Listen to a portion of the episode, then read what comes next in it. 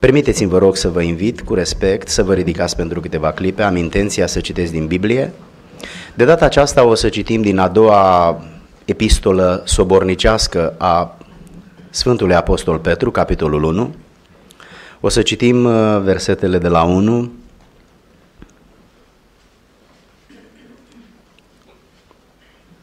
până la 15. 2 Petru 1, 1 la 15. Simon Petru, rob și apostol al lui Isus Hristos, către cei ce au căpătat o credință de același preț cu a noastră, prin dreptatea Dumnezeului și Mântuitorului nostru Isus Hristos. Harul și pacea să vă fie înmulțite prin cunoașterea lui Dumnezeu și a Domnului nostru Isus Hristos. Dumnezeiasca lui putere ne-a dăruit tot ce privește viața și evlavia prin cunoașterea celui ce ne-a chemat prin slava și puterea lui, prin care El ne-a dat făgăduințele lui nespus de mari și scumpe, ca prin ele să vă faceți părtași firii dumnezeiești după ce ați fugit de stricăciunea care este în lume prin pofte. De aceea dați-vă și voi toate silințele ca să uniți cu credința voastră fapta, cu fapta cunoștința, cu cunoștința înfrânarea, cu înfrânarea răbdarea, cu răbdarea evlavia, cu evlavia dragostea de frați, cu dragostea de frați iubirea de oameni. Căci dacă aveți din belșug aceste lucruri în voi, ele nu vă vor lăsa să fiți nici leneși, nici neroditori în ce privește deplina cunoștința Domnului nostru Isus Hristos. Dar cine nu are aceste lucruri este orb, umblă cu ochii închiși și a uitat că a fost curățat de vechile lui păcate. De aceea, fraților, căutați cu atât mai mult să vă întăriți chemarea și alegerea voastră, căci dacă faceți lucrul acesta, nu veți aluneca niciodată. În adevăr, în chipul acesta vi se va da din belșug intrare în împărăția veșnică a Domnului și Mântuitorului nostru Isus Hristos. De aceea voi fi gata să vă aduc întotdeauna aminte de lucrurile acestea, măcar că le știți și sunteți stari în adevărul pe care îl aveți. Dar socotesc că este drept cât voi mai fi în cortul acesta să vă țin treje aducându-vă aminte că știu că dezbrăcarea de cortul meu va veni deodată după cum mi-a arătat Domnul nostru Isus Hristos. Îmi voi da o steneală dar ca și după moartea mea să vă puteți aduce aminte de aceste lucruri. Amin. Mulțumesc frumos, vă invit cu respect să vă așezați.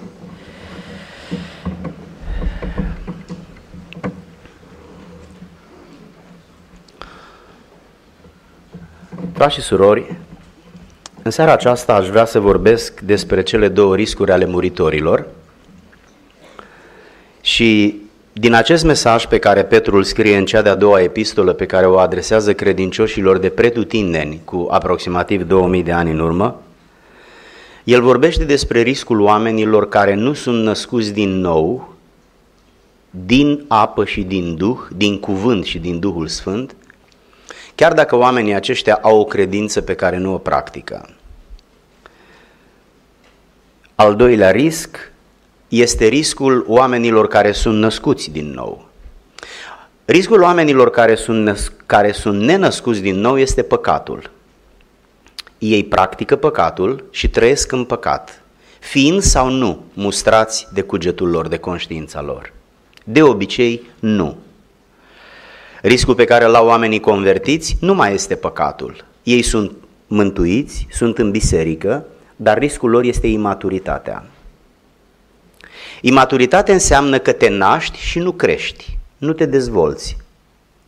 Rămâi ca un copil care nu prea ești în stare de multe lucruri, care ești foarte supărăcios, foarte mofturos și în general ai pretenții. Vreau, vreau, vreau. Aceste două lucruri cred că sunt cele mai mari riscuri pe care un om le are în legătură cu lucrurile spirituale, duhovnicești. Primul dintre ele este riscul oamenilor care sunt afară și nu vor să vină aici sau într-un loc unde se vorbește despre Dumnezeu, poate niciodată. Și motivele pentru care oamenii refuză să se apropie de Biblie, de Dumnezeu, de biserică sunt multe. Dar indiferent care sunt ele, oamenii aceștia își asumă riscul de a rămâne într-o stare de adversitate cu Dumnezeu, într-o stare de vrășmășie, într-o stare de conflict. Este foarte rău să fii în conflict cu un om. E foarte rău să fii în conflict cu legea, cu justiția, dar să fii în conflict cu Dumnezeu este nebunește. Să-ți permiți conflictul cu Dumnezeu, care guvernează și deasupra cerului și de desubtul cerului. Trebuie să fii aproape inconștient. Riscul acestor oameni este păcatul cu care continuă în mod progresiv și constant să ofenseze sfințenia și justiția lui Dumnezeu, în care cred, ori pe care nu o înțeleg. Acesta este riscul oamenilor din lume, să păcătuiască, să trăiască în păcat. Riscul oamenilor din biserică este să se nască din nou, să scape de păcatele acestea pe care Hristos li le-a iertat când ei s-au convertit. A te converti înseamnă a te schimba, exact cum schimbăm din euro lei sau din lei euro, tot la fel a te converti înseamnă să te schimbi dintr-un om păcătos și cu mintea murdară, cu priorități și valori murdare, într-un om în care Hristos pune valorile cerului și într-un proces numit viața, Dumnezeu să te schimbe, nu doar la nivelul că te sfințește prin jertfa sa, ci îți dă putere să te sfințești prin desăvârșirea caracterului tău. Riscul oamenilor de afară este păcatul, soluția este pocăința. Riscul oamenilor de aici este imaturitatea și soluția este maturizarea. După cum neconvertirea este un risc care atrage mânia lui Dumnezeu, imaturitatea este un risc care atrage cel puțin lipsa răsplății. Într-o paranteză, noi uneori spunem Dumnezeu să te răsplătească cu viață veșnică. Și această exprimare s-a format într-un mediu unde cunoașterea de Dumnezeu nu a fost suficientă, pentru că viața veșnică nu este o răsplată. N-a fost, nu este și nu va fi niciodată. Noi nu merităm viața veșnică ca să fim răsplătiți cu ea. Viața veșnică e un dar, nu este o răsplată. Este un dar. N-am meritat-o, nu o merităm și nu vom merita niciodată. O avem pentru că cineva ne-a oferit-o dintr-o dragoste neînțeleasă. Unor oameni care nu se calificau absolut deloc, care au fost învredniciți prin puterea Fiului lui Dumnezeu care a coborât pe pământ. Și El a venit pentru toți oamenii, și pentru cei de afară, care continuă să trăiască în adversitate cu Dumnezeu, păcătuind în mod constant, și pentru cei din interior, Biserica lui Dumnezeu, printre care sunt și oamenii imaturi, oameni care nu-și dezvoltă credința, oameni care nu-și dezvoltă caracterul, oameni care nu-și dezvoltă dragostea. Aș vrea cu ajutorul Domnului să mai afirm în introducere și faptul că aceste două riscuri sunt produse și promovate de două minciuni ale diavolului. Una dintre ele a fost la început și alta este acum. Prima minciună a diavolului a fost următoarea și i-a spus-o lui Adam și Evei. Puteți să păcătuiți liniștiți pentru că este dreptul vostru să faceți ce doriți cu viața voastră. Nu există nicio consecință. A păcătui este o opțiune. Asta i-a spus diavolul Evei. Este o opțiune. E viața ta, faci ce vrei cu ea. Sunt banii tăi, e timpul tău, e trupul tău, faci ce vrei cu el. Nu înțeleg de ce să fii vinovat dacă faci ceva cu ce este al tău. Și când Eva a făcut lucrul acesta, Dumnezeu a găsit-o pe ea și pe Adam ascunși în spatele unui tufiș, i-a chemat, l-a blestemat pe șarpe diavolul în forma lui de șarpe, a blestemat pământul și pe ei a pedepsit. Pe el l-a pedepsit să muncească și să stea transpirat toată ziua, să taie pălămida și noaptea să crească la loc. Iar pe ea a blestemat-o să fie supusă bărbatului ei, atunci când i-a spus următorul lucru. Dorințele tale se vor ține după omul tău, după bărbatul tău, iar el va stăpâni peste tine. Permiteți-mi o paranteză.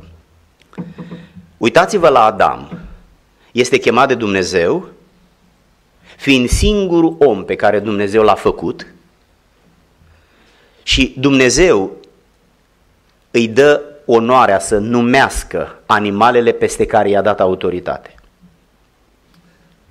observăm că Dumnezeu îi dă autoritate asupra animalelor și ca un semn, ca o dovadă a faptului că e autoritar peste ele, le dă dreptul să le numească. O singură ființă n-a primit nume de la Adam, pentru că el nu avea stăpânire peste ea. Și aceasta era Eva. Eva n-a avut nume decât după ce a păcătuit. Înainte să păcătuiască, ea nu avea nume, pentru că Adam nu i-a dat nume, fiindcă nu era stăpân peste ea. În momentul în care păcătuiește, Dumnezeu o pedepsește pe Eva, îl face pe Adam, îi dă lui Adam autoritate, stăpânire peste ea și uitați-vă, vă rog, în capitolul 2, că imediat după ce se întâmplă lucrul acesta, urmează o expresie încărcată de dramatism. Adam i-a dat și soției sale nume. De ce? Pentru că Dumnezeu i-a dat autoritate peste ea. Iar aceasta a fost o pedeapsă a păcatului ei. Revenind, diavolul minte pe om că poate să păcătuiască fără consecințe. Dacă cineva ne-ar spune că putem trece pe culoarea roșie a semaforului, mai ales când ne grăbim, fără nicio consecință, nu este așa că am trece absolut întotdeauna fără să ne mustre conștiința? Evident. Ei, diavolul ne-a mințit că putem păcătui, că e dreptul nostru, că este o alternativă. Și oamenii au ajuns unde sunt astăzi. Absolut separați de Dumnezeu, într-o stare de adversitate cu Dumnezeu, într-o stare de vrășmășie. Hristos a venit să ne împace cu Dumnezeu, să ia de deasupra noastră starea noastră de vinovăție, să retragă acuzația dreptății lui Dumnezeu. Și El s-a așezat sub vinovăția pe care o meritam noi și a asumat vinovăția noastră, iar Dumnezeu i-a imputat-o.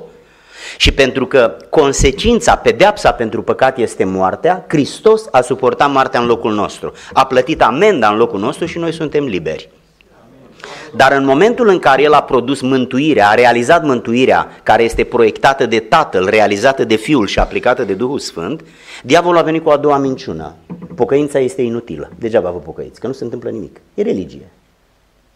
Nu are rost să vă pocăiți. Aceasta este un obicei, acesta este un obicei omenesc. Prima oară ne-a spus că avem voie să păcătuim, nu există nicio consecință. S-a dovedit că există consecințe și oamenii merg în iad pentru păcatele lor după cum astăzi merg în închisoare pentru încălcările sociale sau legislative. Acum când oamenii vor să-și restaureze condiția de păcătoși, în păcătoși iertați, eliberați de sub acuzația dreptății și sfințeniei divine, diavolul ne spune, n-are nicio valoare ce faci. Nu înseamnă nimic înaintea lui Dumnezeu. Nu te pocăi că te pocăiești degeaba. Aceste două minciuni generează două riscuri. Unul pentru cei de afară și unul pentru cei dinăuntru. Aș vrea să spun câte ceva pe marginea textului pe care l-am citit. Și să spun că Sfântul Apostol Petru vorbește despre o scară care are 8 trepte. N-am numărat treptele, 1, 2, 3, 4. Din biroul pastoral din care am intrat în sală sunt patru trepte. Petru vorbește despre o scară cu 8 trepte. În general, scara este folosită ca să urci pe verticală, pe înălțime. Altfel, nu poți să zbori, nu poți să sări. Oamenii au construit scara. Și scara are treptele la o distanță acceptabilă pentru ca să poți face pasul și să-ți ridici greutatea corpului. De ce folosește Petru metafora aceasta a scării? Pentru că noi oameni în timp ce vorbim ne imaginăm. Informația în mintea noastră să știți că nu stă în cuvinte, stă în imagini. Ori de câte ori ascultați o predică, noi o, tra- noi o convertim, noi o transformăm într-un filmuleț. Numai că atunci când filmulețul din mintea noastră vrem să-l povestim, spre exemplu predica mea, o punem în cuvinte, că nu putem să vorbim în imagini. Și avem sunete convenționale unor realități. Spune masă, noi toți ne imaginăm o masă. Spune în casă, noi toți ne imaginăm o casă. Diferența e că fiecare ne imagină în casa copilăriei sau poate casa în care stăm astăzi. Uitați-vă, vă rog, la Petru. El nu vorbește despre altceva decât despre două realități și despre o scară care face legătura între prima și a doua. Doar asta spune Petru în textul pe care l-am citit. Haideți să ne uităm în cuvânt. El ne-a, versetul 4, El ne-a dat făgăduințele Lui nespus de mari și scumpe, ca prin ele să vă faceți părtași firii dumnezeiești după ce ați fugit de stricăciunea care este în poft. el definește aceste două realități. Locul firii dumnezeiești și stricăciunea care este în lume prin poftă. Oamenii trăiesc în locul stricăciunii. Dumnezeu vrea să ne ridicăm în locul sfințeniei cerești. Evident, în lumea spirituală, acestea nu au neapărat o poziție verticală, dar în lumea noastră, jos este asociat cu întunericul, e asociat cu falimentul, e asociat cu durerea, cu moartea, cu boala, sus e, e asociat cu succesul, cu tinerețea, cu performanța, cu lumina, cu cerul, cerul nu-i jos, raiul nu-i jos, iadul nu-i sus, diavolul nu-i sus. Iată dar că jos și sus este în mintea noastră asociat cu niște realități. Revin, Petru vorbește despre două dimensiuni. Unu, stricăciunea produsă în lume prin poftă. Și doi, părtași firii dumnezeiești. Unde trăiesc oamenii? În stricăciune. Toți, toți 7 miliarde sau 110 miliarde cât se presupune că au trăit de la Adam până astăzi. Locul în care trăim este stricat. Este ca o carne stricată, este ca orice lucru stricat. Miroase, să nu spun putem, iertați-mă pentru expresie, dar ăsta este sensul. Este un loc insuportabil pentru Dumnezeu. Și noi ne-am autoabandonat în acest loc al stricăciunii. Și unii se confundă, se asociază cu această stare de stricăciune. Dar observați, cum explică Apostolul Petru stricăciunea? Cine a generat stricăciunea? Și el spune stricăciune care este în lume prin poftă. Dacă n-ar exista poftă, oamenii n-ar fi stricați. Și viața lor nu ar fi stricată. Ceea ce ne strică pe noi este pofta. Eva s-a uitat și a văzut că era bun era tentant și a poftit. Dacă suntem sinceri cu noi, trebuie să acceptăm că pofta generează cele mai multe păcate pe care le-am făcut vreodată. Pofta în categoria uriașă și cea mai periculoasă a păcatelor de natură intimă, erotică, nu știu cum să spun să nu sune rău, cele relaționale, cele personale, în orice domeniu, pofta ne strică, inclusiv când doctorul îți dă un regim, tot cu pofta te lupți, că ai vrea să mănânci cârnați și ciocolată și sărat și... și ai mari probleme să, să, să te ții de regim. Pofta este dușmanul nostru. Pofta ne împinge să ne comportăm cum nu vrem. Plecând de la biserică, ne trezim dimineața cu cele mai alese intenții. Și pofta vine și ne pune în conflict cu Dumnezeu, ne pune în conflict cu propria noastră conștiință și ne pune în conflict cu oamenii, ne pune în conflict cu tovarășul de viață, cu părinții, copiii, șefii de la serviciu, legile sociale. Pofta ne transformă în infractori, în încălcători de lege, în oameni dați în urmărire generală, uneori de legea pământească, de cele mai multe ori de legea cerească. Pofta face locul unde trăim stricat înaintea lui Dumnezeu în America, în România, în Bangladesh, oriunde merge, mergem, acolo este poftă și acolo este stricăciune. Și Apostolul Petru ne spune că trebuie să plecăm de aici. Locul ăsta va arde, frați și surori. Un, loc, un lucru stricat, noi nu-l mai ținem în frigiderul nostru. Indiferent cât de săraci am fi, nu-l mai ținem. Pentru că un lucru stricat nu te satură, te îmbolnăvește. Dumnezeu arde lucrurile stricate. Și Petru ne spune, ridicați-vă din locul ăsta al stricăciunii în locurile părtășiei sfinte, în locurile cerești. Dar cum să te ridici de aici, din această stare stricată unde trăiesc toți oamenii, în locurile cerești, în locul prezenței lui Dumnezeu? Și atunci Apostolul Petru folosește metafora, folosește ideea de scară. Și scara lui are opt trepte. Uitați-vă la ele. Primul lucru pe care îl face un om când începe să se gândească la Dumnezeu este să creadă că Dumnezeu există, că Dumnezeu este real, că Dumnezeu îl iubește, dar toată asta este credință. L-a văzut cineva pe Dumnezeu? Nu. Dar cum avem noi o relație spirituală personală cu Dumnezeu? Prin credința noastră.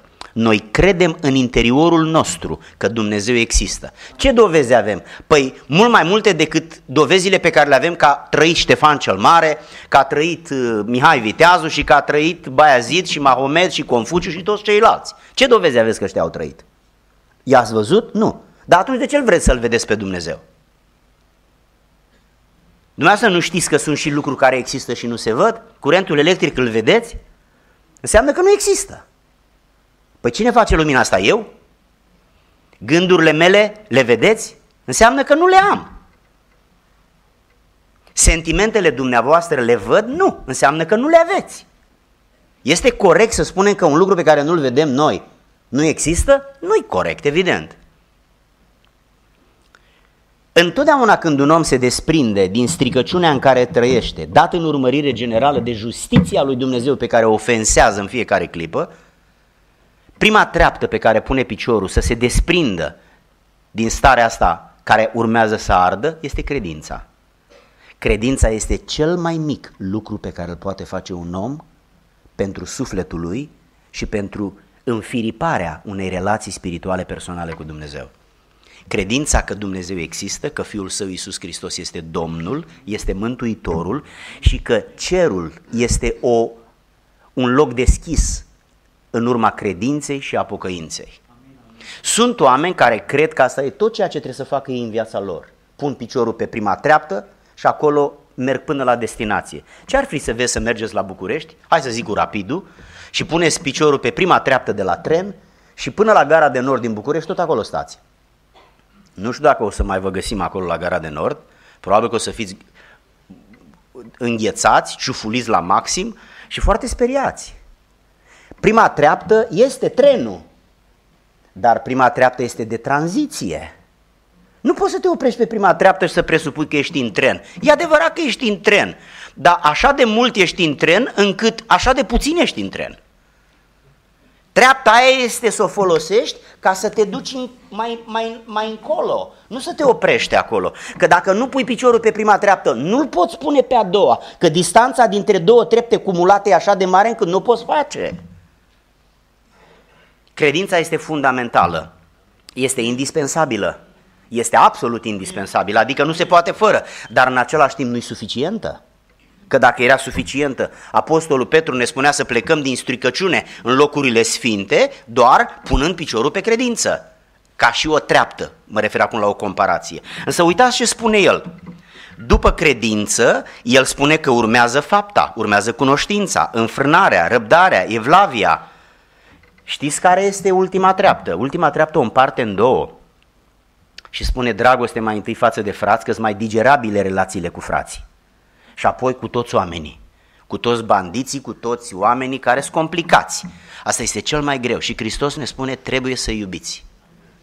Să crezi în Dumnezeu este, credeți-mă, foarte, foarte, foarte ușor. Să iubești pe toți oamenii, îmi pare rău că trebuie să vă spun. Este foarte greu. Este atât de greu încât nu putem. Dacă n-ar fi Dumnezeu să ne ajute să putem totul în Hristos, care a venit la noi ca să ne dea calitatea, capacitatea aceasta prin Duhul Sfânt și prin cuvânt, nu am putea. Păi să nu vă supărați pe mine că vă divulg sau mă autodivulg aici. Câteodată este greu să-mi iubesc soția, să-mi o iubesc în mod vizibil, mă refer. De câte ori nu i s-a părut ei că nu-i dau atenție? Cel puțin de câteva ori în 35 de ani s-a părut. Nu, nu mă apuc eu acum să vă spun totul. Mai ales că nu sunt singur aici. Dar dumneavoastră știți că uneori soția spune tu mai mult te duci la biserică, dezvolți relația cu biserica decât cu mine, cu prietenii, cu munca ta, toată ziua muncești, nu-ți faci timp de mine. De ce spune asta? Se simte neiubită. Păi dacă cu soția avem o dragoste insuficientă, vă întreb, ce dragoste avem cu dușmanii? Și Hristos ne spune că trebuie să iubim. De la a crede în existența lui Dumnezeu până la a iubi pe toți oamenii, este o distanță foarte mare. E distanța între prima și ultima treaptă. Probabil că în seara asta aici sunt și oameni care încă n-au pus piciorul pe prima treaptă. Sunt jos din tren, undeva pe peronul lumii acesteia. Alții au pus piciorul pe treaptă și din anumite motive au rămas acolo. Alții sunt la a doua treaptă, alții la a treia, alții la a patra. Mă gândesc că cei mai mulți sunt undeva pe treptele superioare, poate că pe penultima sau pe ultima. Dumnezeu știe, El are cântar pentru asta, nu noi. Să vreau doar să vă spun următorul lucru. Cine este pe peron este în stricăciune și un singur lucru urmează să se întâmple. Moartea, focul, mânia lui Dumnezeu și pedeapsa veșnică. La ce se poate aștepta un om care a violat, a tâlhărit, a spart o casă, o bancă, a ucis pe cineva, decât să fie închis pe viață sau pentru 25 de ani. Nu discut acum despre coruptibilitatea justiției, nici despre nume mari sau anonime. Nu discut eu despre asta. Vorbesc despre legea dreptății. Când un om încalcă o lege, mai ales o lege foarte gravă, atunci sigur că el va fi pedepsit. Când un om încalcă legea lui Dumnezeu, există o singură pedeapsă. Trimiterea acestui om în iad. Hristos a venit să anuleze călătoria noastră în iad. El și-a asumat pedeapsa pe care noi urma să o plătim acolo, iar noi am rămas liberi. Liberi pentru ce? Liberi pentru ce? Liberi pentru a ajunge să iubim. Dar nu putem iubi dacă nu începem cu prima treaptă. În 2016, când noi am organizat convenția la Chicago, așa cum se face în fiecare an, uh, un fel de conferință anuală cu toată frăția, uh, din anumite motive mie mi s-a făcut rău la ultimul serviciu divin și m-am dus la spital, m-au, inter- m-au internat o zi pe secția de neurologie, o experiență destul de neplăcută, numai așa la nivel psihic să spună că te internează la neurologie. Acolo se duc oamenii care au tot felul de probleme. Și când am ajuns acolo, o doctoriță, o femeie foarte în vârstă, era de origine din Germania, mi-a spus uh,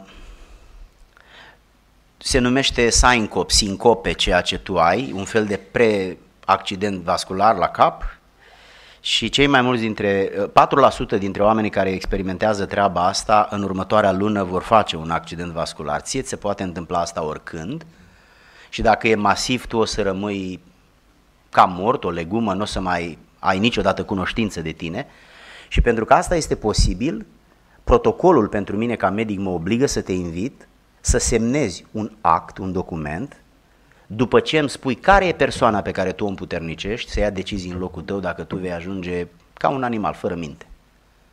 Și n-am putut să-i răspund, pentru că dacă îi răspundeam, plângeam. Aveam plânsul aici în gât. De ce? Eu m-am dus la doctor că mă doare capul. Și i-am spune că eu o să rămân ca un castravete fără minte. Am fost atât de șocat încât pur și simplu am fost devastat. Eu m-am dus la medic pentru că mă durea capul, mai m-a durut o grămadă de ori de când m-am născut. Dar nu mi-a spus nimeni că pot muri. Nu numai că pot muri, dar poți trăi fără să mai știi că trăiești. Ei, când m-am întors de acolo, printre lucrurile pe care mi le-a spus, a fost că sunt deshidratat, că nu beau apă de felul meu, că așa sunt eu, și după ce că nu beau apă, beau și cafea. Și cafeaua suge toată apa din corp. Și printre altele e și chestia asta, creierul stă într-o, într-o, într-o, într-un lăcușor mic, în apă. Și m-am gândit să mă las de cafea. Dar e înspăimântător să-mi spun eu mie că eu astăzi, de astăzi înainte, nu mai beau cafea în viața mea. Asta e foarte violent. Nu mai bei cafea o dată în viață, n-ai voie să mai bei cafea. E înspăimântător. Și atunci am zis, eu nu o să spun că nu mai beau cafea niciodată în viața mea, eu o să, eu o să spun un lucru foarte ușor. Nu mai beau prima cafea. Și dacă îi spui minții, eu nu beau prima cafea, mintea primește lucrul acesta ca pe un lucru destul de temporar. Nu mai beau prima cafea. Practicând lucrul acesta din 2016 până acum am învățat un principiu spiritual cu privire la orice păcat pe care un om îl face, nu, nu, nu vreau să spun că abia cafea e păcat, dar m-am mutat la păcate cu adevărat, cu privire la orice păcat funcționează metoda asta. Puneți în minte să nu-l mai faci prima oară. Și dacă nu-l faci prima oară, nu-l vei face niciodată. Pentru că întotdeauna când îl faci, există un prima oară și apoi urmează 2, 3, 4 și un milion. Frați și surori, ce vreau să spun în această seară este următorul lucru. Textul acesta ne vizează pe toți. Îi vizează pe oamenii care încă nu sunt convertiți și stau pe peron, se bucură sau nu de privilegiile păcătoase ale vieții și oamenii aceștia vor trebui să dea socoteală lui Dumnezeu de două, de două lucruri. Unu, de ce au păcătuit? Și pentru că au păcătuit vor merge în iad. Și doi, de ce n-au acceptat să fie iertați după ce au păcătuit? Îl înțeleg pe copilul meu că a greșit. Știa că nu-i voie să facă un lucru, dar l-a făcut. Îl înțeleg. Dar în momentul în care l-am prins, aștept să spună, tată, iartă-mă. Dacă el spune, tată, iartă-mă, eu neglijez ce a făcut el. Dar dacă nu spune, dintr-o dată faptul că nu spune e mai grav decât faptul că a făcut prostia pentru care eu sunt supărat. A făcut-o că e copil, a făcut-o că i-a scăpat, a făcut-o că a uitat, a făcut-o că i-a plăcut, copil. A făcut-o într-o clipă, a fost o, o, un eveniment, într-o secundă, a făcut-o și s-a făcut vinovat. Dar acum eu îi vorbesc. Nu ți ție rușine, îi spun eu. Ți-am spus de atâtea ori să nu faci asta. Și nu mai e o clipă, e un sfert de oră în care eu îl cicălesc. Și conștiința lui lucrează. El știe că dacă spune tată iartă-mă, eu îl iert. Dar el nu spune.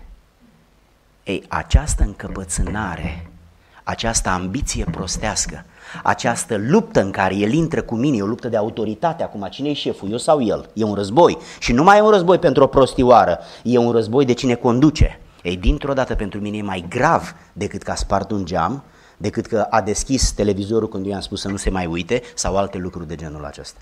Acum haideți să mutăm conflictul acesta dintre tată și copil între tata și fiecare dintre noi, copiii ai lui Dumnezeu. E păcat tot ce am făcut păcat în viața noastră. Dar mai mare păcat decât toate păcatele pe care le-am făcut este că după ce Hristos a venit să moară pentru noi, noi pur și simplu nu acceptăm ca moartea sa să devină valabilă și pentru noi. Nu acceptăm să ne grațieze, să ne ierte. Și în numele Lui, pe baza la ceea ce El a făcut, noi să scăpăm și să fim liberi. Nu acceptăm pentru că nu înțelegem, pentru că nu credem, pentru că amânăm, pentru că ne e rușine, pentru că nu avem chef. Cineva spunea, trebuie să mai fac nunta la un copil. Dar dacă faci nunta la un copil, nu-i deloc păcat, poți să te pocăiești liniștită. Și pocăiții fac nuntă, nu da, am de gând să mă, să mă, să mă dezvolt, să mă, nu, nu vine cuvântul ce vreau să spun, să mă manifest. Dar cum să te manifesti, omule? Ci, asta nu-i nuntă, ce vrei tu să faci de străbălare, tu confunzi lucrurile. Haideți să revenim. Am vrut să spun în seara aceasta că oamenii își asumă două riscuri. Când nu se pocăiesc, își asumă riscul să meargă în iad. Soluția să scape este să se pocăiască. Să te pocăiești înseamnă să mergi la cel în autoritate și să-i spui, îmi pare rău de ce am făcut. Iartă-mă. Dacă sunteți părinți și aveți un copil care a făcut o lată, S-a cam auzit prin biserică, v-ați cam făcut de râs, vă e rușine să vă mai duceți la biserică, să vă mai întâlniți cu oamenii din anturajul dumneavoastră. Ce ar trebui copilul să facă ca să-l iertați? Să-și ceară iertare. Îl iertați dacă își cer iertare? Da. Mai greu, mai ușor, dar îl iertați. E al dumneavoastră. În satul meu era o, femeie, era o familie care nu erau ei terminați, nu vorbeau bine, erau, erau niște oameni așa mai, nu știu cum să spun ca să spun și în același timp să nu vorbesc neîngrijit. Și aveau mulți copii și toți erau bâlbâi și nu... Erau, mai, poate că fără minte, nu știu cum să spun. Și femeia asta se lăuda cu copiii ei. Și ori de câte ori unul dintre ei făcea o prostie, știți ce spunea? Este prost, ai dreptate, dar e prostul meu. Și când am fost copil n-am înțeles, astăzi înțeleg și înțeleg bine. E, așa se întâmplă când copilul vine și spune iartă-mă, indiferent ce a făcut îl ierți. O singură vorbă care exprimă o stare interioară a inimii, a rezolvat problema. Asta presupune să te pocăiești în fața lui Dumnezeu. Să mergi să-i spui, Doamne, mi-a venit mintea la cap, n-am înțeles până acum treaba asta, de-abia acum parcă mi s-au deschis ochii și văd în ce poziție sunt eu în fața Ta. Mi-e rușine de starea asta, iartă-mă, Doamne, te rog frumos, cu ajutorul Tău îți promit că nu o să mai fac niciodată asta. Mi-e rușine de ce am făcut. Asta se numește a regreta. Asta se întâmplă la nivelul minții sau avea remușcări, asta se întâmplă la nivelul sentimentelor. Asta se numește a te pocăi. Vă întreb, de ce spuneți dumneavoastră că a te pocăi este rușinos, dar îi spune lui mama iartă-mă nu e rușinos? Că ambele sunt pocăințe. Deci dacă îi spui lui mama iartă-mă pentru ce am făcut, e o virtute, nu? Iar dacă îi spui lui Dumnezeu iartă-mă pentru ce am făcut, e o rușine, nu? Acum nu vă supărați că vă întreb, ce fel de valori sunt astea? Cu ce gândim? Nu gândim cu capul. Poate sunt puțin îndrăzneți. Oricui îi spunem, Doamne, oricui îi spunem, iartă-mă pentru că te-am supărat. Vecin, soție, părinte, lui Dumnezeu, este la fel de necesar. Este la fel de suficient. Pentru că a spune iartă-mă nu este doar necesar, este și suficient. Pentru că și mama și Dumnezeu te iartă când te pocăiești. Problema oamenilor neconvertiți, indiferent că sunt sau nu creștini, nu sunt practicanți, nu trăiesc ce spun, nu trăiesc credința, este faptul că ei trăiesc în păcat și peste ei va veni mânia și pedeapsa lui Dumnezeu. Soluția este pocăința și riscul se elimină. Să pentru oamenii din biserică și ei și asumă un risc, imaturitatea. Lăsați-mă să vă dau un exemplu de imaturitate.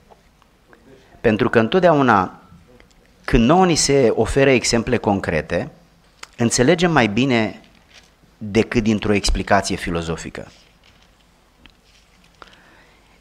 Exprimarea abstractă este mai greu de stăpânit. O să citez de la 1 Corinteni, capitolul 3. Cât despre mine, fraților, nu v-am putut vorbi ca unor oameni duhovnicești, ca unor oameni maturi, ci a trebuit să vă vorbesc ca unor oameni lumești, ca unor prunci în Hristos. V-am hrănit cu lapte, nu cu bucate tari, pentru că nu le puteați înghiți, mesteca, suferi și nici acum nu le puteți suferi. Pentru că tot lumești sunteți. Dar știți cum îi numește Pavel? Fraților. El trimite această scrisoare către frații bisericii din Corint. Dar cum frații din Corint sunt lumești? Păi așa spune Pavel, nu eu. Asta nu înseamnă că au fost toți. Nu știu eu câte procente ori fi fost, dar Pavel așa vorbește de parcă ar fi cam majoritatea. Haideți să citim mai departe. Pentru că tot lumeși sunteți, în adevăr când între voi sunt zavistii. Ce înseamnă zavistii? Frecușuri așa, tot. Certuri, dezbinări. Nu sunteți voi lumești? Nu sunteți voi imaturi? Nu sunt astea obiceiuri ale oamenilor din lume care vor fi trimiși în iad pentru păcatele astea. Noastră credeți că oamenii din lume care păcătuiesc fac un păcat mai mare decât frații care păcătuiesc? Credeți că oamenii din lume care se ceartă e mai mare păcatul decât frații care se ceartă? Să nu credeți asta. Cine se ceartă tot acolo, indiferent dacă e frate sau nefrate. Ba din potrivă, dacă e frate, de ce se ceartă? Înțeleg să nu știe cât fac doi ori doi, unul care paște oile în deal la Sibiu de la șase ani și n-a fost la școală. Dar noi ne-am rupt cinci costume și am ajuns la facultate și doi ori doi, iertați-mă! Haideți să mai continuăm. Dezbinări. Nu, nu, nu, înapoi, mulțumesc. Adică trei. Nu sunteți voi lume și nu trăiți voi în felul celorlalți oameni. Care sunt ceilalți oameni? Păi nefrații, că el vorbește la frații. Zice, nu sunteți voi ca și nefrații? Eu vă întreb, unde este pocăința pe care ne-am asumat-o dacă suntem ca nefrații? Înseamnă că nu are valoare. Dacă am fost și noi nefrați, dar într-o zi am devenit frați că ne-am convertit. Dar de fapt nu e adevărat. Tot nefrați suntem. Dar venim la biserică. Riscul imaturizării este maxim. Ce înseamnă să ne maturizăm? Gândiți-vă la un bebelaș care se naște într-o familie. E viu? Este. S-a născut? S-a născut. Are biroul populației, buletin de identitate? Are. Are nume? Are. E scris în registru civil? Este scris. Are, are de toate. Dar e copil. Îi trebuie lapte, nu, nu-și poate purta singur de grijă, să nu-l pui să facă nimic și jucăriile, dacă îl pui să le strângă, nepoțelul nostru mai mare, avem șase nepoței, uh, mulțumesc la fel, l-am pus într-o zi să strângă jucăriile pe care el le ține într-o cutie la noi și când vine le aruncă peste tot și i-am spus, tu le-ai răspândit, tu îngrămădește-le la loc în cutie. Și a spus, nu pot bi, că așa, așa în loc de bunicul a nimerit bi și bi a rămas. Și a zis, nu pot bi. Dar zic, cum mă nu poți? Ce ai de nu poți? Și mă dori Nichi. De ce a zis că îl dor rinichii? În perioada aceea pe cuscru nostru, adică pe celălalt bunic al lui, el a avut probleme cu rinichii. Și soția lui, cuscra noastră, îl, îl, îl oblojeal, că era bolnav cu rinichii săracul. Și stăteam moțul patului toată ziua, bea ceai și pâine cu unt și nu făcea nimic, îl durea rinichii. Și nu, mai, nu, nu se mai ducea la lucru.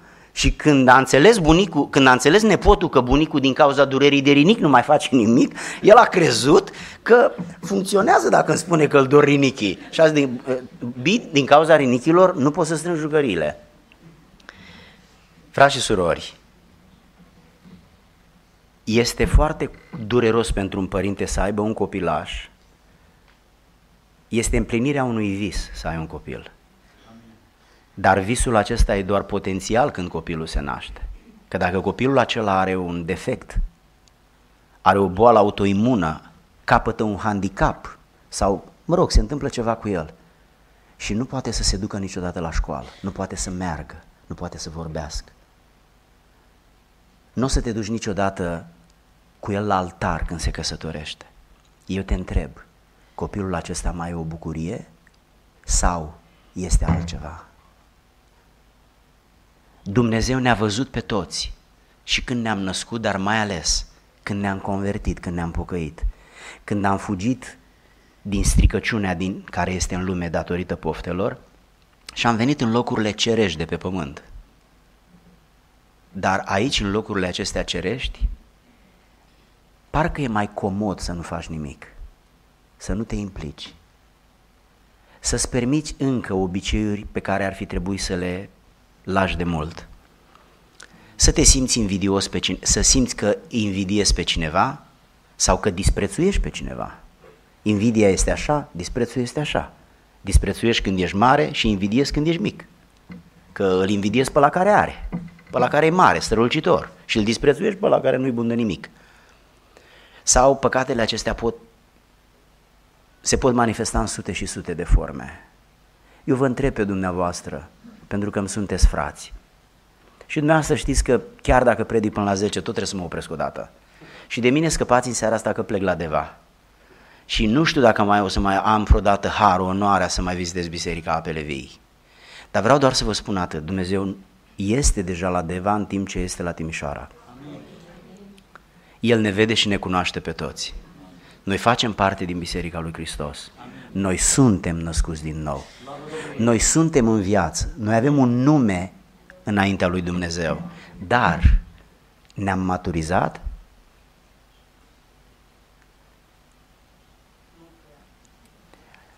Am început să producem? Sau tot mama și tata produc pentru noi? Am început să ne asumăm responsabilități? De câte ori a venit copilul dumneavoastră cu alimente cumpărate să umple frigiderul pe care îl golește zilnic? Răspunsul corect e niciodată. El nici nu știe că cineva aduce mâncare în frigider. El crede că e acolo.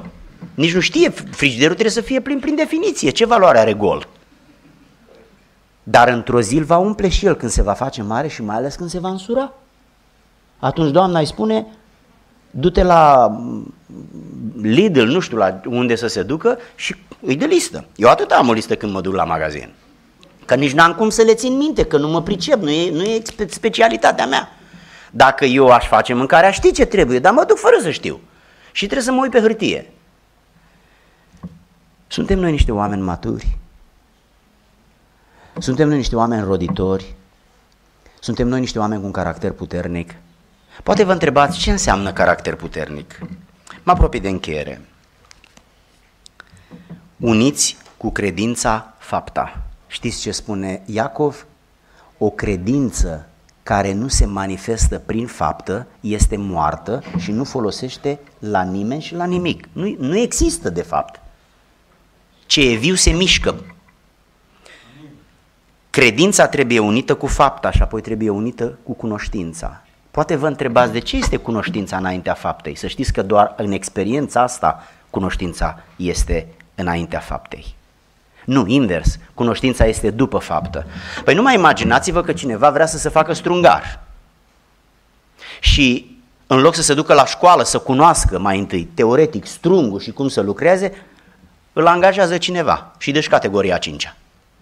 Și când cu trei luni înainte să ducă la pensie, îl trimite la școală. Eu vă întreb acum, ați, ați auzit vreodată de gogomonia asta? Nu. Dar cum se întâmplă? Mai întâi se duce la școală, face măcar acolo un curs cât de cât, teoretic. Uite mă, ăsta se numește universal, asta este cheie, ăsta merge așa, strânge bine că sare în cap piesa aia. Uite aici sunt niște butoane care ca la mașină e viteză și sunt mai multe lucruri. Îl învață teoretic și după aceea îl face, ți-a învățat. Ia, fiți atenți aici la Petru. Zice cu credința fapta și la urmă cunoștința. Adică cum fac ce nu știu? Da. Dumneavoastră cum explicați treaba asta? Nu vi se pare că e pusă invers? Ascultați-mă un pic. Dumnezeu ne cheamă să facem lucruri pe care nu le vom înțelege niciodată decât făcându-le. Numai prin experiență personală numai în timp ce lucrăm și îl servim pe Dumnezeu, numai în experiențele acelea, în suferințe și în bucurii, vom începe să, să pricepem dincolo de teorie, dincolo de învățătura din biserică, care a învățat pe cineva cu gura este una dintre cele mai slabe forme de a educa. A avea experiență personală este cea mai înaltă formă de a înțelege un lucru. Iertați-mă că vă dau un exemplu puțin ciudat, dar ce am înțelege noi bărbații, cum este să naști un copil? Noi toți teoretic știm cum e să naști un copil, dar asta înseamnă că pricepem ceva? Nu pricepem nimic. Cine pricepe? Mama. De ce? Pentru că ea este în experiența aceea. Ea e implicată acolo, ea simte durerea, ea știe cum este, noi doar ne imaginăm. De aceea Biblia spune că îl vom cunoaște pe Dumnezeu în timp ce îl urmăm pe Dumnezeu, pentru că în experiența aceea înțelegem lucruri pe care nu le-am pricepe niciodată pe cale pedagogică, filozofică, cineva să ni le preia într-o clasă. De aceea ucenicia a fost înlocuită cu teologia, că teologia e mai ușoară decât ucenicia. Stai acasă sau stai la școală, nu te miști, nu faci nimic. Ucenicia însemna să te ții după un apostol, să limiți, să, fii, să ți se ceară socoteală, să te întrebe unde ai fost, de ce ai întârziat și ca lui Marcu să spună, știi ce mai te acasă, că ție nu ți de pocăință. Frați și surori, aceste opt trepte ale scării sunt numite de Petru prin expresia care se repetă cel puțin de patru ori, aceste lucruri. Și în încheiere vreau să citesc că acum face sens. Dacă aveți din belșug aceste lucruri în voi, ele nu vă vor lăsa să fiți leneși și neroditori. Care lucruri? Cele opt. Dar cine nu are aceste lucruri este orb și a uitat că a fost curățit de vechile lui păcate. Care lucruri? Astea opt. Uitați-vă la altceva, versetul 12. Voi fi gata să vă aduc aminte totdeauna de aceste lucruri. Măcar că le știți. V-am spus eu ceva nou în seara asta? Nu. No. Uitați-vă la ultimul exemplu, versetul 15. Îmi voi, da socot, îmi voi da o steneala ca și după moartea mea să vă puteți aduce aminte întotdeauna de aceste lucruri. De ce insistă Petru asupra acestor lucruri? Parcă obsesiv insistă asupra acestor lucruri. Pentru că lucrurile acestea este călătoria dintre spurcăciunea datorită produsă de pofte și locurile sfinte, unde trăiesc sfinții, deși cu trupul trăiesc pe pământ. Asta este călătoria asta în care noi astăzi suntem implicați. În încheiere vă întreb, frații mei, surorile mele, pe ce treaptă credeți că sunteți în modul cel mai sincer? Nu ziceți nimic cu gura, că asta nu are importanță. Numai gândiți-vă, pe ce treaptă credeți dumneavoastră că sunteți? Vă dau un exemplu ca să ajute. Numai unul. Înfrânarea. Asta înseamnă că îți vine să te cerți și nu te cerți pentru că pui frână.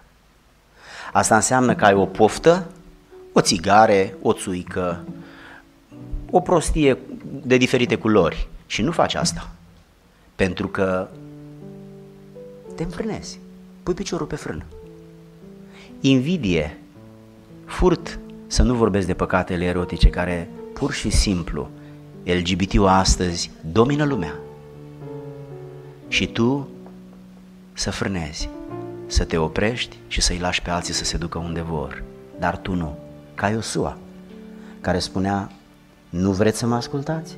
Faceți ce vreți, dar cât despre mine? Cât despre mine? Eu și casa mea, noi ne oprim. Noi nu mergem împreună cu voi. Întreb, numai de asta, una dintre trepte să ne luăm și vom realiza cât este de greu să te înfrânezi. De câte ori nu ne-am enervat și am făcut un mic circ? De câte ori n-am pus mâna pe ce nu e al nostru? Dar să nu mai vorbesc de păcatele de omitere. Uitați-vă Matei 25. Blestemaților, auzi tu? Blestemaților. Dar de ce blestemat? Mă așteptam să existe curvie. Nici o curvie.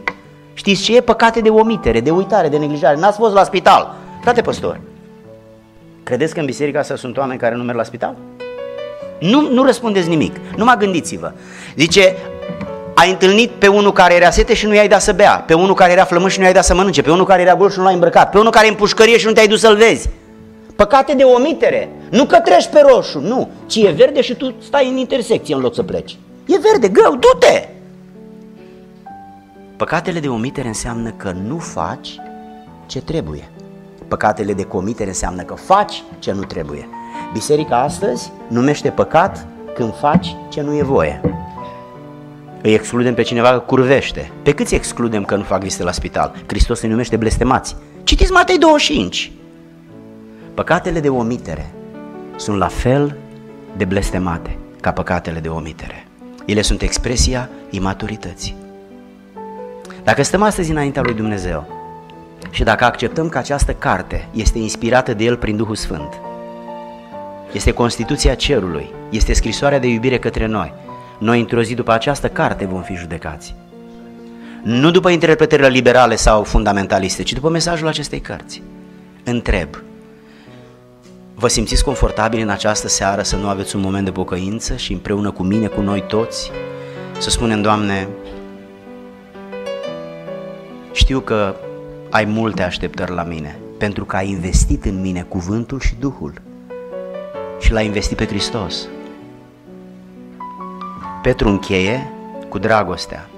Vă mai aduceți aminte unde a falimentat el? Erau într-o dimineață când încă era întuneric, dar și puțină lumină. Domnul apare, Ioan îl cunoaște, Petru nu îl cunoaște și Domnul se duce glonț la Petru și îi pune trei întrebări. De fapt îi pune o întrebare de trei ori. Știți ce l-a întrebat? Petru, crezi? Nu. Petru, ai fapte? Nu. Petru, uh, cunoști? Nu. Petru, ești înfrânat? Nu. L-a întrebat ultimile două trepte, la liceu, la facultate, nu la clasa întâia. Și a zis, omule, mă iubești? Petru a încercat să scape, însă Domnul a pus mâna pe el. S-a uitat la el și a spus, ești sigur că mă iubești? Știi ce îți răspunde Petru jenat? Doamne, Tu toate le știi. Știi inclusiv treaba asta. Știi răspunsul adevărat, pe care mi-e rușine să ți-l spun.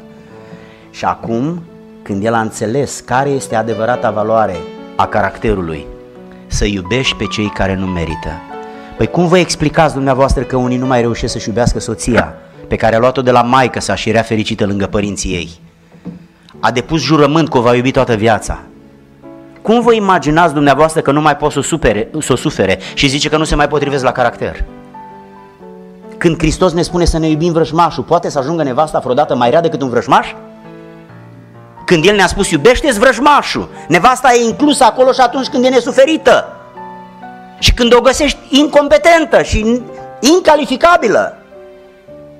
Oamenii lui Dumnezeu, suntem tentați, sau hai să spun altfel, trăim într-o generație unde creștinismul poate fi foarte secularizat, foarte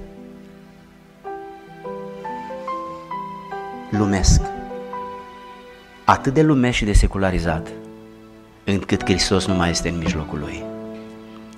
Am spus în introducere că o să vorbesc despre două riscuri. Unul dintre ele nu ne privește deloc, decât numai dacă aici este cineva neconvertit. Însă cel de-al doilea este al nostru. Hristos vrea rod de la noi, vrea un caracter dezvoltat și nu vrea doar să credem în El, vrea să ne dovedim credința în El, iubindu-i pe oameni și pe cei mai răi dintre oameni. Asta este performanța la care trebuie să ajungem pentru ca să fim în locurile cerești. Aș vrea să vă invit, frați și surori, să vă ridicați în picioare. Eu nu știu ce simțiți dumneavoastră, însă știu ce simt eu. Au trecut 35 de ani de când îl cunosc pe Domnul Isus. Și astăzi, după 35 de ani, sunt multe lucruri pentru care trebuie să stau înaintea Domnului și să spun, Doamne, iartă-mă pentru lucruri rele pe care le-am făcut și pentru lucruri bune pe care nu le-am făcut.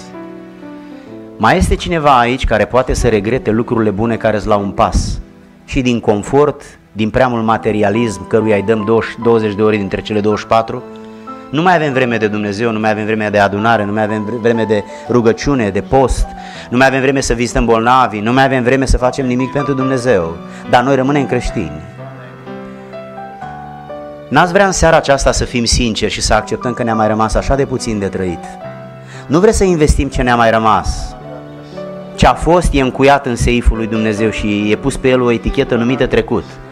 Dar astăzi avem la dispoziție un prezent și dacă mâine va mai fi un răsărit și pentru noi, ziua aceea va fi a noastră. Ce aveți de gând să faceți cu ea? Vreți în seara asta Dumnezeu să aducă o noire proaspătă peste mintea noastră? Avem puterea să ne deschidem minima înaintea Domnului? Avem putere să rostim în fața Domnului prin Duhul Sfânt păcatele pe care le-am făcut de omitere sau de comitere? Avem puterea să stăm înaintea lui Dumnezeu să spunem, Doamne, mă pocăiesc înaintea Ta. Indiferent dacă e cineva din lume sau cineva din biserică, îmi renoiesc angajamentul cu Tine, Doamne.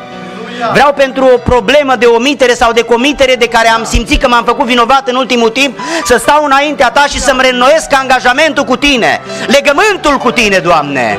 Vreau să mă înnoiești, vreau să dor liniștit, vreau să știu că mă culc în pace cu tine. Vreau să știu că Duhul Sfânt îmi umple inima. Vreau să fiu fericit pentru că cuvântul rodește în viața mea. Vreau să știu că te slujesc pe tine. Aș vrea să ne rugăm în seara aceasta în numele Domnului să ne deschidem inima și să ne rugăm.